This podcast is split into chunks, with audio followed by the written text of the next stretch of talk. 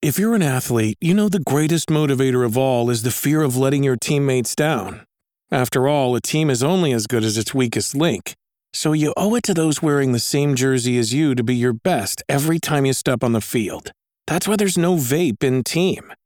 When you vape, you can expose your lungs to toxic chemicals that can damage your lungs. If you're a step behind, the team's a step behind. Brought to you by The Real Cost and the FDA. Bonjour tout le monde, aujourd'hui nous allons voir si Rare a failli concurrencer la Game Boy. Si la Game Boy a mérité son succès avec toutes ses qualités, elle a aussi profité d'une concurrence inexistante ou presque. Pourtant, il y a bien une société qui a failli la concurrencer. Entre Nintendo et Rare, on peut parler d'une histoire d'amour. La société britannique a développé de nombreux jeux pour la NES et a fait confiance à Nintendo dès le début du projet, une collaboration qui a donné des titres cultes comme Battletoads, Donkey Kong Country ou encore GoldenEye.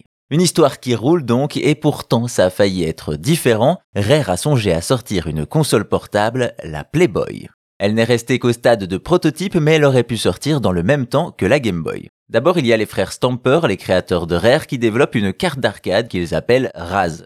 En 1988, le studio crée alors un prototype d'une version portable de cette carte de jeu, la Playboy est née. On est alors sur une technologie très rudimentaire, les créateurs eux-mêmes parlent d'amas de fils soudés grossièrement entre eux, mais tout de même, Chris Tamper décide d'emmener la Playboy au CES pour la présenter, au même moment où Nintendo y présente sa Game Boy, mauvais timing. Mais Scherer en a la tête sur les épaules et les Anglais se rendent à l'évidence, la console de Nintendo surpasse largement la leur et ils décident donc de ne pas aller jusqu'au bout. C'est là que la console va disparaître de la circulation. D'abord exposée dans la cantine de la société britannique, elle a disparu avant que l'on retrouve sa trace au musée rétro computer à Leicester. Il ne s'agit évidemment que d'un prototype non fonctionnel, mais on peut voir un gros bloc blanc avec des gros boutons rouges qui rappellent une certaine portable de Nintendo. Au niveau des jeux, on en sait peu à part qu'un certain Flippy y était prévu et est finalement devenu Plock sur Super NES.